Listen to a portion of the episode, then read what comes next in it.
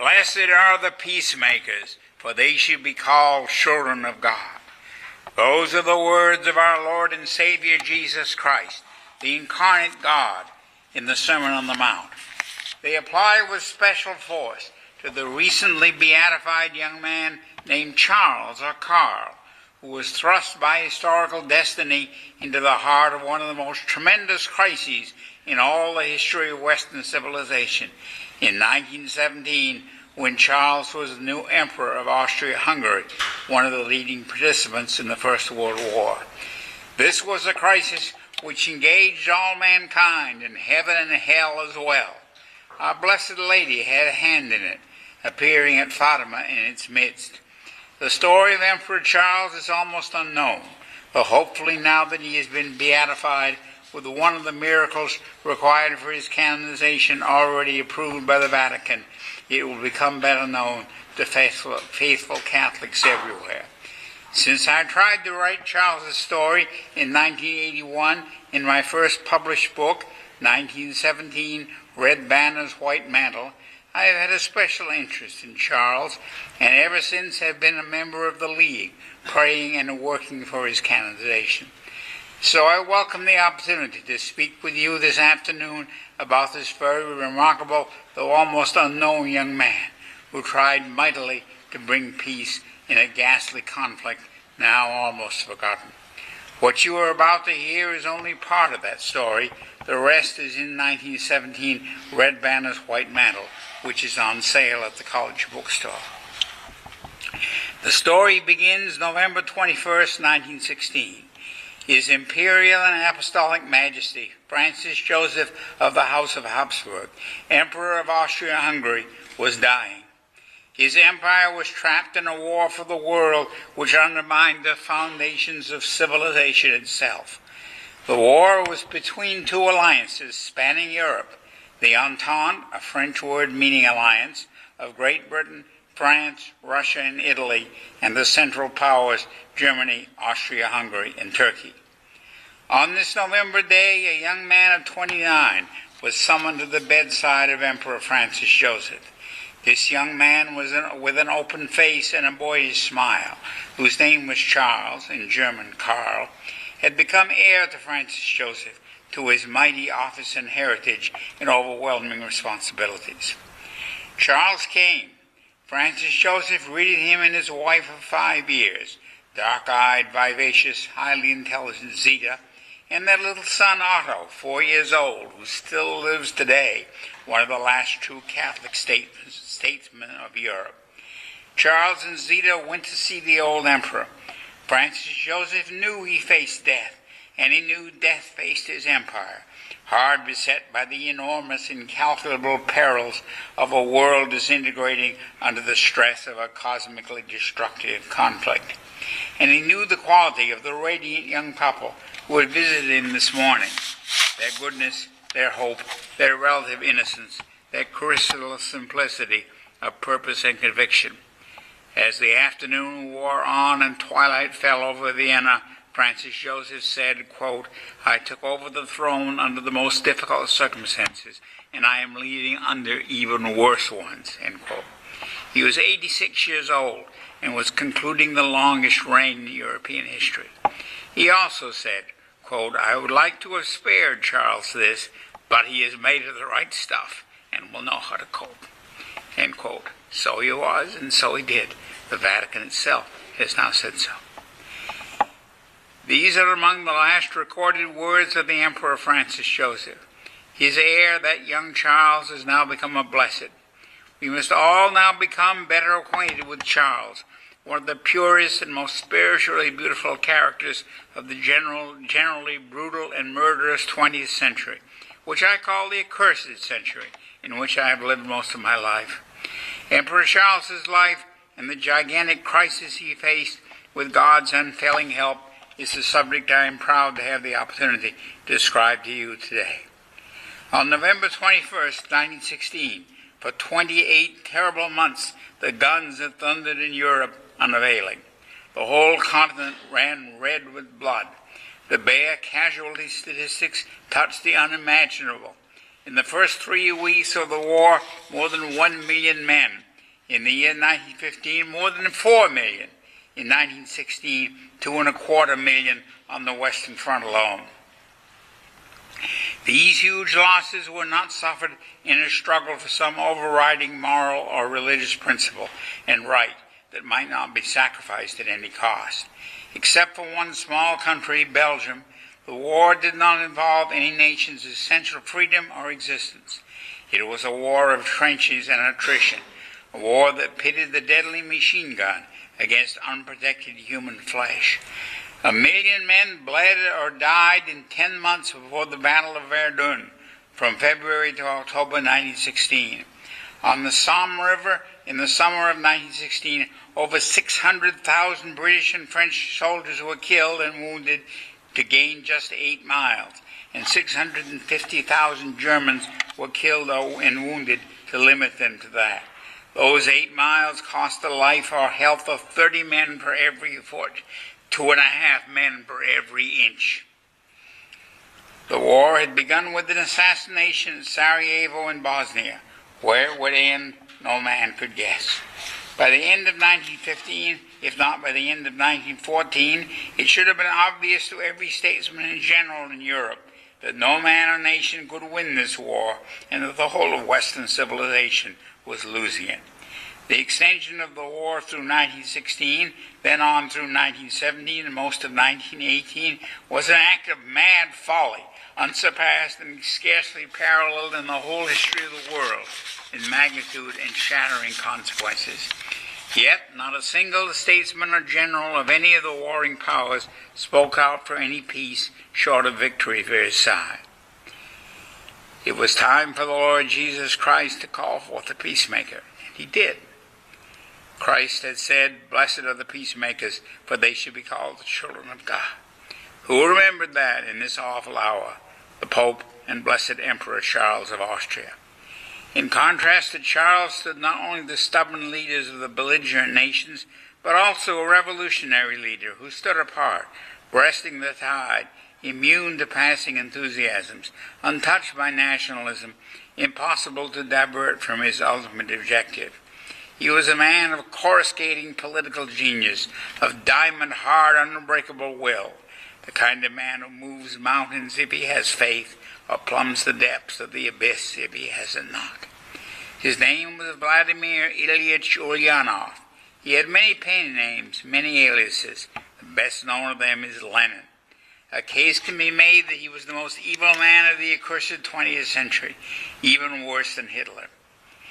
Vladimir Ulyanov, Lenin, was consumed by one fixed and closely reasoned purpose to make a revolution in Russia, to overthrow the Tsar and his government in the name of the working class, the Marxian proletariat, under the dictatorship of the party he would build and lead to revolutionize and conquer the world. For 17 years he devoted himself unremittingly to this end in study, writing, speaking, conspiracy, and an iron leadership. He was fixed immovably on the victory of the revolution to be achieved by any means at any cost. His words were bullets. The most distinctive feature of his personal appearance, his big bald head, was like a bullet. Sometimes it seemed he had a bullet for a heart. If ever one man alone made a world historic revolution, that man was Lenin. Somewhere in Portugal, 1916, a few miles from the village of Fatima, three children were tending sheep in the Serra de, de, de Aire, the Aire Mountains. Their names were Lucia Abóbora and Jacinta and Francisco Marto. Lucia lived on in Portugal for many years. A nun who survived until she was nearly 100 years old. Jacinta and Francisco, who died at a much younger age, had been beatified. On this particular summer day, the children saw a white light in the sky moving toward them, not the blue of the sky or the gold of the sun, but a pure, vivid, perfect white. The light took the form of a boy appearing about 15 years old, translucent, ineffably beautiful, inspiring in all close to fear. Don't be afraid, he said in the ancient introduction of his kind to men on any first meeting. I am the angel of peace. Pray with me.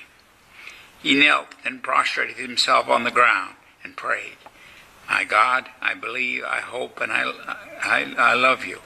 I beg pardon of you for those who do not believe, do not hope, and do not love you. We do not know the precise day the angel of peace came to the Aire Mountains, but we know that on an average day in that dreadful summer there were 7,000 futile casualties at Verdun and on the Somme. The war that came upon the world from 1914 to 1918 was not only a war of men and nations, generals and armies, monarchs and revolutionaries. The legions and powers of heaven and hell were engaged as well, and a saint who wore a crown was about to be sent into the battle. It was the Christmas season, the time of the birth of God. On the sixth day of Christmas, December 30th, 1916, the city of Budapest, capital of Hungary, witnessed the first royal coronation most of its people had ever seen. Shortly before nine o'clock in the morning, Charles and Zita rode in a coach drawn by eight splendid white horses through the brilliantly festive ways to the cathedral. For Catholic kings are crowned in church before the living God who will judge their souls and their rule, as he has now done for Charles. Charles meant every word of the oath he swore at the altar in Budapest, as have very few kings in all history. There was never a time when fidelity to an oath promising to strive for peace was more needed and more difficult. But this was the word of a saint, not to be broken even in the jaws of hell. A magnificent round of coronation celebrations was planned for Budapest, but Charles, being a saint, could not forget the war, the maimed, the dying, the dead. Secular festivity seemed inappropriate to him at such a moment. Charles declared that he would return to Vienna that very afternoon. He and Zita boarded the train for Vienna in Budapest as the short winter day came to an end. Consciousness of the horrors of war lay heavily on Charles's heart, but yet we may well imagine that not all of the glow of the shared commitment, the royal promise, the consecration of his rule to God, which Zita remembered so well across half a century, for she too lived into her nineties, had departed. We may guess that from time to time they smiled, that sparkling eyes met, even in the midst of world nightmare, as they thought of the opportunity God had given them to serve Him for the welfare of their peoples as the train puffed westward through the twilight. Joy to the world, the Lord is come. Peace on earth to men of goodwill. As the winter of 1917 clamped down upon the northern hemisphere, Imperial Germany was preparing its fateful and fatal decision to launch unrestricted submarine warfare, even on neutral ships carrying passengers. On January 20th, German Admiral Holtzendorff went to Austria to explain the decision there. Emperor Charles was neither impressed nor convinced. Christ had sent him to make peace. This was not peace, but a horrible escalation of the war. He poured out his objections. Finally, the admiral told him bluntly, quote, It is too late for argument. Our U-boats are already at sea with their new orders. A countermand can no longer reach them. End quote. Charles was appalled. There was nothing that he or anyone could now do now to reverse the fatal decision. Even the grim admiral must have felt the luminous force of the moral disapproval of the young couple who were heirs to the thousand year tradition of the Holy Roman Emperors, the temporal heads and defenders of Christendom. For at dinner that night, he turned brutally on lovely young Zita and snapped, I know you're an opponent of U-boat warfare, you're against the war altogether, end quote. She replied, quote, I am against war as every woman is who would rather see people live in joy than in suffering, end quote. Below the gray seas and the white winds, the U-boats were making their way to their stations in the North Atlantic on the western sea approaches to the British Isles. Emperor Charles remembered that his Lord had said in his Sermon on the Mount, Blessed are the peacemakers. Already in the month of January, he had begun to carry out a unique plan for peace negotiations whose initial conception went back to the first days of his reign. It involved the family of his wife Zita. Zita's brothers Sixtus and Javier were serving as artillery officers in the Belgian army, fighting by the side of the French. At the beginning of December 1916, Charles asked his mother-in-law, the Duchess of Parma in Italy, to make contact with Sixtus and Javier. On January 29th, they met their mother in Switzerland. He told she told them that Charles deeply desired to discuss peace terms with them, using them as emissaries to the Entente governments, and that he had made arrangements to bring them immediately and secretly to Vienna to confer with him. She gave letters to her sons from both Charles and Zita, conveying a sense of urgency. On January 31st, Germany's decision for unrestricted submarine warfare was given to the U.S. Secretary of State by the German ambassador and then made public. In Austria, February 13th, Emperor Charles received Kaiser Wilhelm on a state visit. In their discussions, Charles refused Wilhelm's request that Austria break off diplomatic relations with the United States because the United States had severed diplomatic relations with Germany. Charles also told the Kaiser that he was undertaking a new peace initiative to the Entente and obtained Wilhelm's grudging approval for this, though Charles refused to reveal the names of those with whom he was negotiating. Charles sent another message to Sixtus, explaining that he sought peace above all, quote, as his solemn duty before God towards the peoples of his empire and all the belligerents, end quote. Charles expressed his admiration for the heroic resistance of France and the greatest sympathy for Belgium, being, quote, well aware that she had been unjustly treated, end quote. He then proceeded to offer to help in compensating Belgium for the devastation she had suffered, an astonishing offer which stands alone in the whole history of international relations and makes nonsense of the charge that Charles was simply giving away other people's territory, namely that conquered or claimed by the Germans. In Petrograd, which we now call by the ancient name of St. Petersburg, the capital of Russia, by the ancient calendar, which went all the way back to Julius Caesar and was then still used in Russia. The early days of March were still February. By any calendar, it was still winter, the Russians' capital's subarctic winter, when the temperature fell to 40 degrees below zero. In this month, the long suffering Russian people finally rose up against the intolerable conditions in their country. The soldiers sent to put down the rising joined it, and Tsar Nicholas was forced to abdicate in what is known as the March or February Revolution. The old regime was dead, dead beyond even the glimmer of hope of revival or recall. Never in history has a monarchy fallen so quickly, so utterly, as the Tsarist Colossus in March 1917. The news of the Tsar's overthrow spread rapidly across Russia and around the world, and to Lenin in exile in Zurich, Switzerland. History's deadliest revolutionary revolutionary maker now has his supreme opportunity, if only he could get back to his native land to the encircling ring of warring nations. On March 6, Prince Sixtus had been received by President Poincaré of France, who was much impressed by the evident sincerity and scope of the Emperor, Emperor Charles's peace proposals, though he expressed concern about the Italian reaction, since Italy was an ally of the Entente actively engaged in battle with Austria. Italy made many claims on Austrian territory, none of which were mentioned in any of the peace terms so far proposed by Charles and Sixtus. Poincaré requested a written statement from Charles of the minimum terms he would accept. On March 19th, Sixtus and Javier received a letter from their sister. Wrote, quote, Do not let yourselves be deterred by considerations which might in the ordinary way justify you in refusing.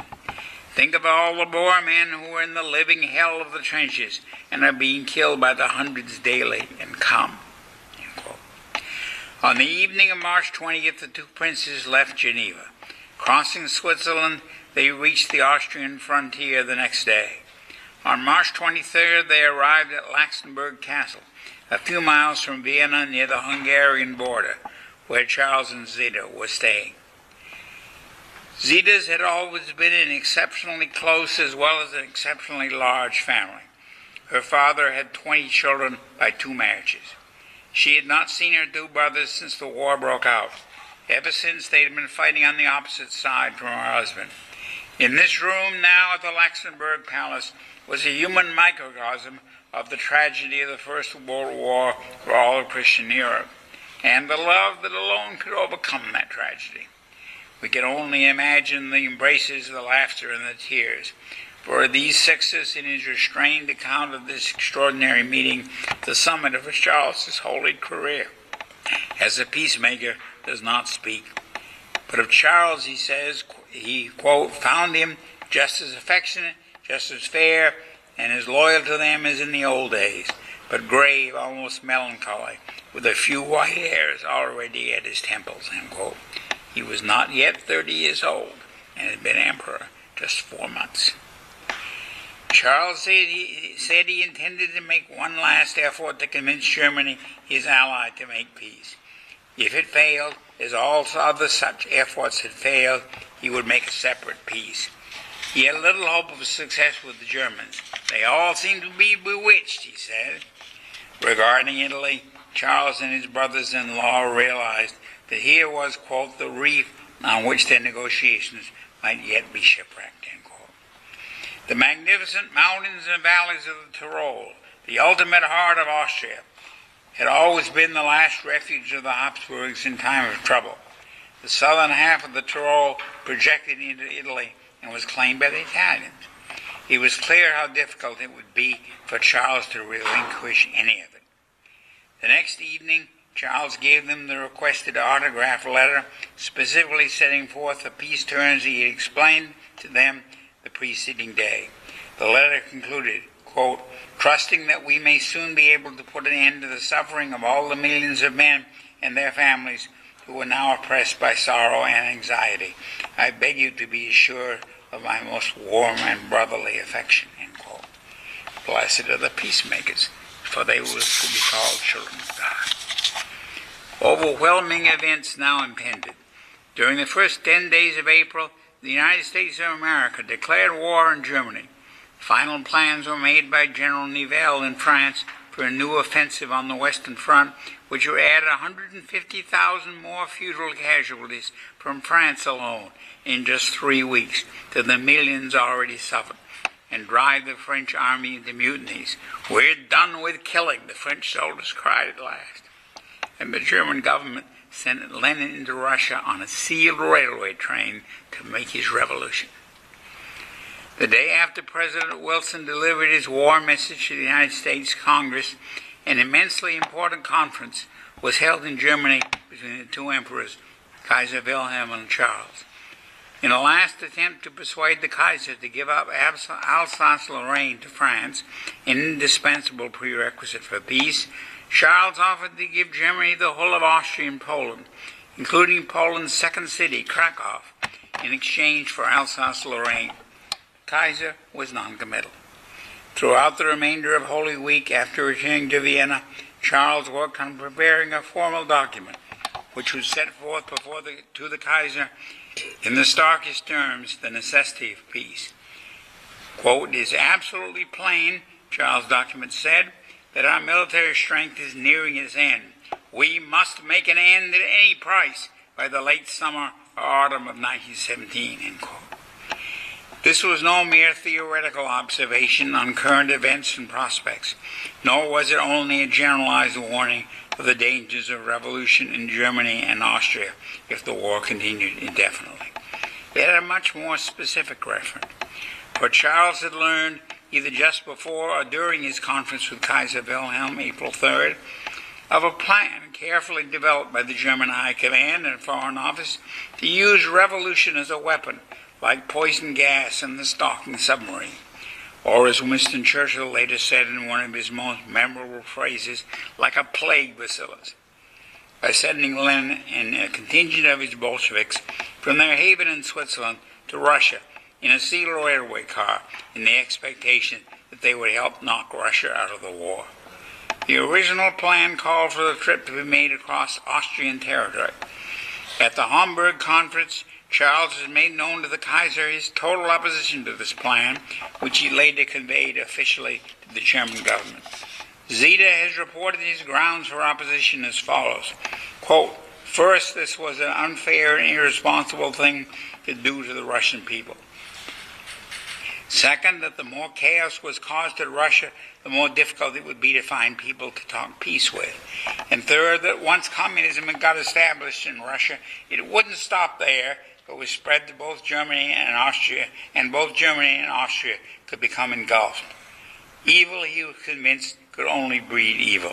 End of quote. And of course, Germany and Austria were later engulfed, just as he had predicted. Every Catholic learns that in his first class in moral theology. A saint knows it very well. As for the train carrying Leninist revolutionaries crossing Austrian territory to reach Russia, Charles said, never. The German government routed, routed through Germany and Sweden instead.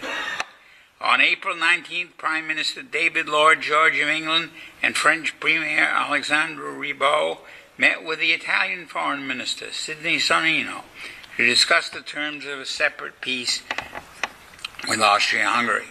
Prince Sixtus, meeting with Lloyd George on his way to the conference, had obtained from him a promise not to mention Charles's letter to Sonnino, fearing for his brother-in-law's life if the full contents of the letter became known to the Germans. But even if he had known the source of the Austrian peace proposals put before him by Lloyd George, it seems most unlikely that Sonnino would ever have given them serious consideration.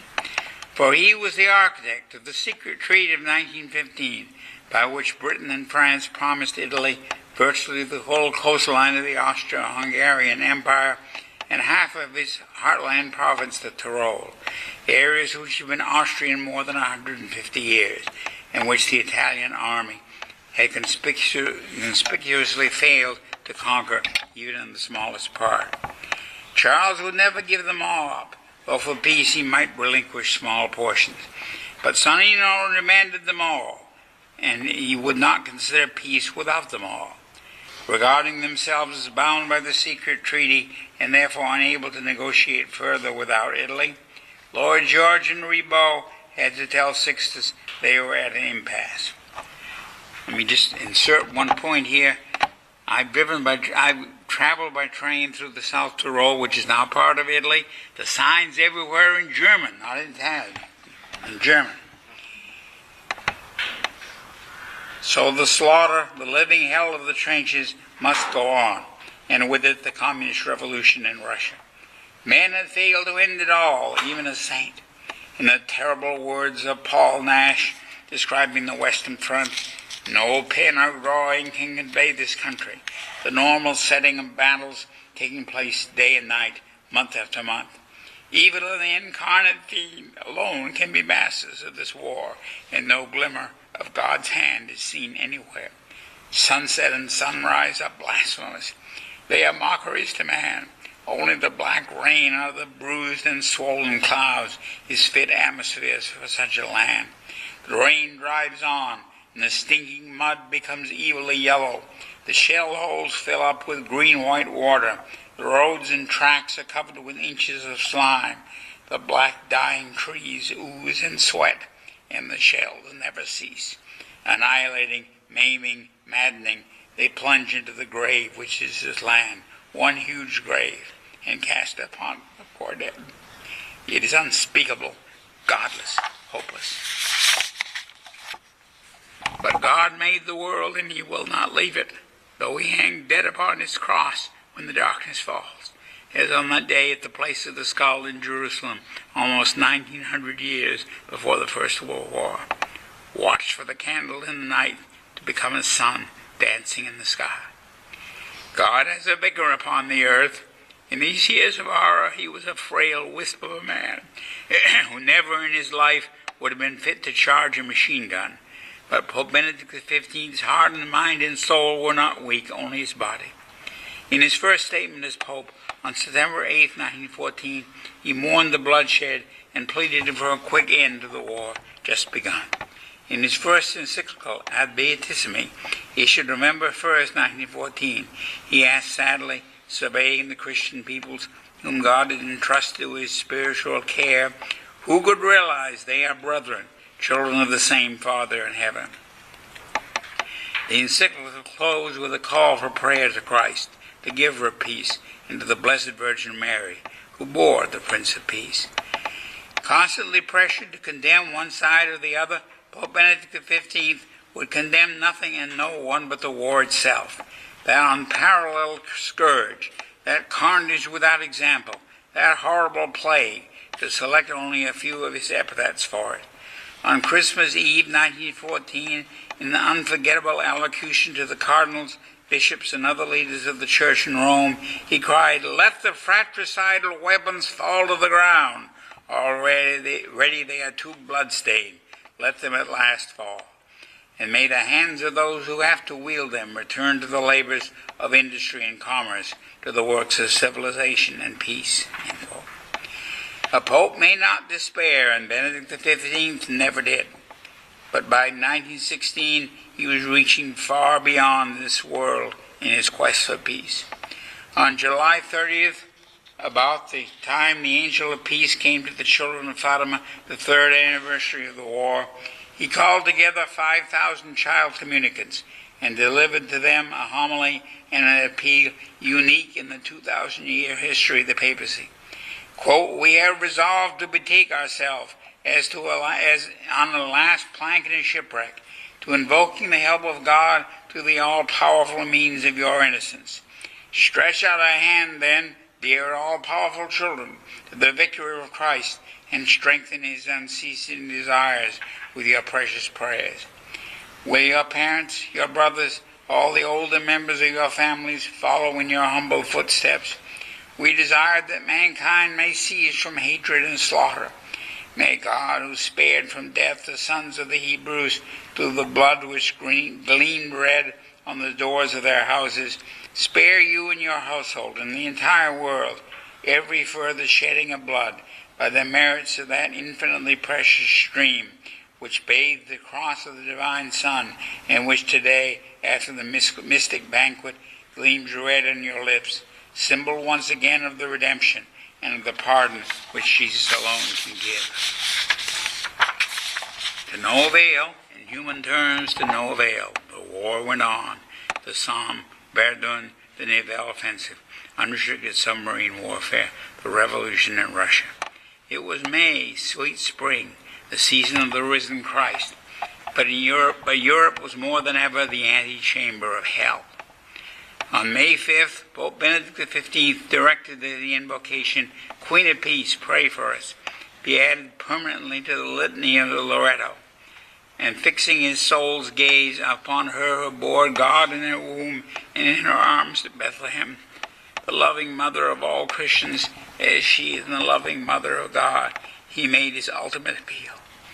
Quote, to Mary, then, who is the mother of mercy and omnipotent by grace, let loving and devout appeal go up from every corner of the earth, from noble temples and tiniest chapels, from royal palaces and mansions of the rich, and from the, as from the poorest hut, from every place wherein a faithful soul finds shelter, from blood-drenched plains and seas. Let it bear to her the anguished cries of mothers and wives, the wailing of innocent little ones, the sighs of every generous heart, that her most tender and blind solicitude may be moved, and the peace we ask for obtain, be, may be attained for our agitated world.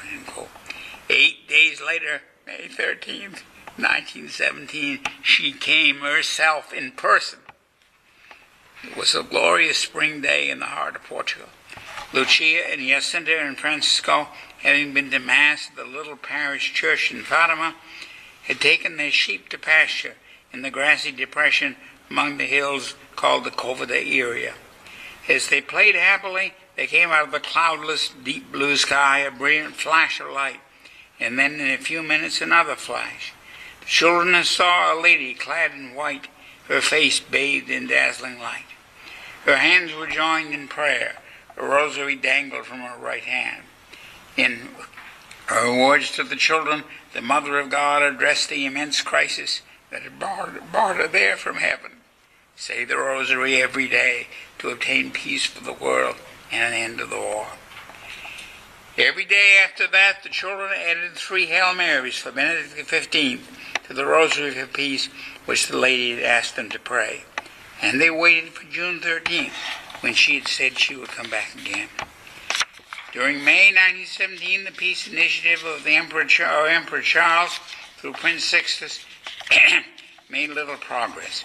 Through Sixtus, Charles offered to give up the Italian speaking portion of the South Tyrol, called the Trentino. Italy would not budge. As Charles and Sixtus had feared, that peace effort was indeed wrecked on the reef of, reef of Italy. By the latter part of May, the French government had lost all interest in Charles's peace offer.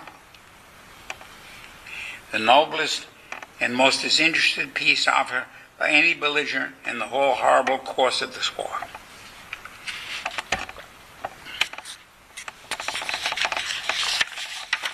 For nearly three years, Pope Benedict XV had waited in vain for the belligerents to listen to prayers and pleas and reason and make peace themselves, but they would not.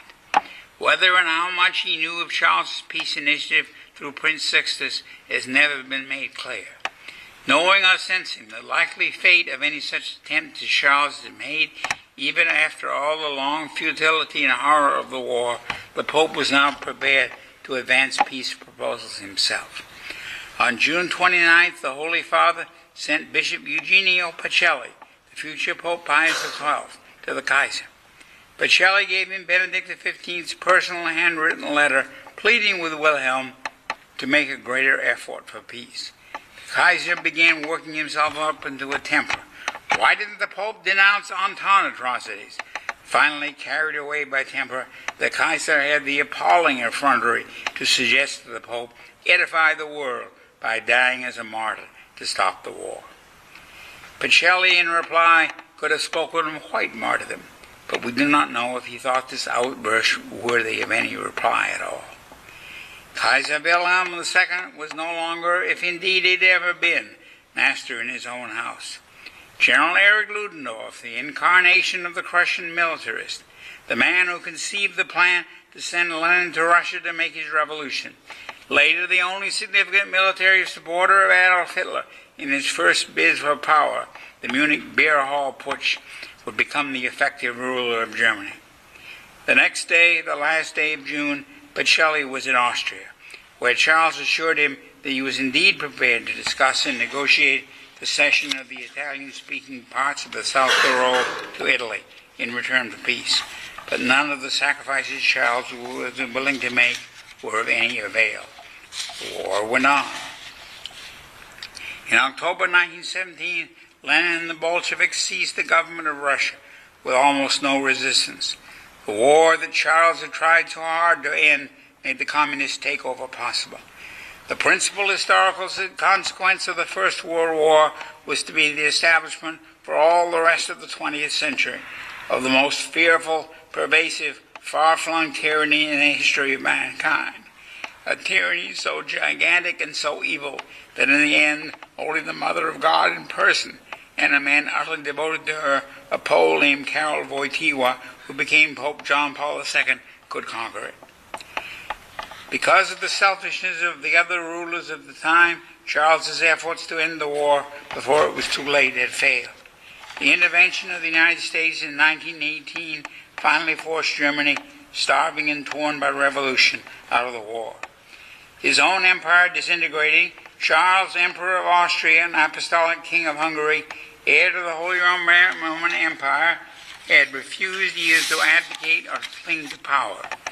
He had voluntarily withdrawn from government in the hopeless final days of the war in the autumn of 1918.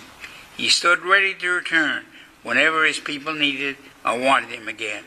Generally condemned as, as a disturber of the peace because of his later attempts to return to his ancestral homeland, Charles, the only sovereign of the powers engaged in the First World War who had truly sought peace, was banished to the Portuguese island of Madeira without any source of income. The government of the new Austrian Republic confiscated all of his family property in Austria. He had left his crown jewels with an Austrian lawyer in Switzerland who sold them and disappeared. Forced by lack of funds to move at the beginning of March 1922 to a house in the damp, ever misty mountains of Madeira with only green wood to burn for warmth, Charles, never physically strong, caught a cold which rapidly developed into pneumonia. On March 25th, he had a raging fever, which the doctors could not control. Zita almost never left his bedside. On March 27th, he was anointed. Holding a crucifix, he called his 10 year old son Otto to his side. Of their conversation, Charles said only, quote, I had to call him to show him an example. He had to learn how one conducts oneself in such situations as Catholic and as emperor. As Catholic first. A priest was in the house all during Charles's last days, saying Mass, giving communion. Charles declared, quote, I forgive all my enemies, all those who have made me suffer, and all who worked against me. As death approached, Charles prayed hour after hour with Zita's hand in his. Often the prayer they said together was the rosary. Madeira was Portuguese territory. Fatima was not so very far away. Had Charles and Zita heard of Our Lady's coming here? We do not know. On March 31st, 1922, Charles's mind began to wander, to reach out toward the beloved land he had lost. He said to Zita, Why don't they let us go home? I long so much to go home with you. Let's go home together. We're already so near. At another time, he said calmly and clearly, I must suffer like this so my people can come together again. When on the morning of April 1st it became increasingly difficult for him to speak, Zita said prayers for both of them softly against his ear. Just before noon, he looked up at her and said, I love you so much. Then he asked for viaticum, caressed a crucifix, murmured, Thy will be done, and died with the name of Jesus on his lips. No saint has died a holier death. He was whisked at once to heaven, where, as God has told us in Scripture, every tear was wiped away, and all that he endured was swallowed up in the beatific vision. In 1972, after the first steps in the Catholic Church's long process of beatification and canonization had been taken in the case of Emperor Charles of Austria, his tomb on Madeira was opened, 50 years after his death, in the presence of his son Otto, the Bishop of Feldkirch in Austria, the Bishop of Funchal in Madeira, and many others. Charles's body was almost completely incorrupt. The war was over at last. The ghastly slaughter ended. Charles was almost universally forgotten, except by the Church, which always remembers saints. He was beatified by Pope John Paul the Great. Zita lived on into her 90s to revisit Budapest, where so long ago she had been crowned Queen and Empress after her 90th birthday, honored at last for what she had been for so many years. And now we know what Charles was and is, and what he so nobly tried to do. May we all meet him in heaven.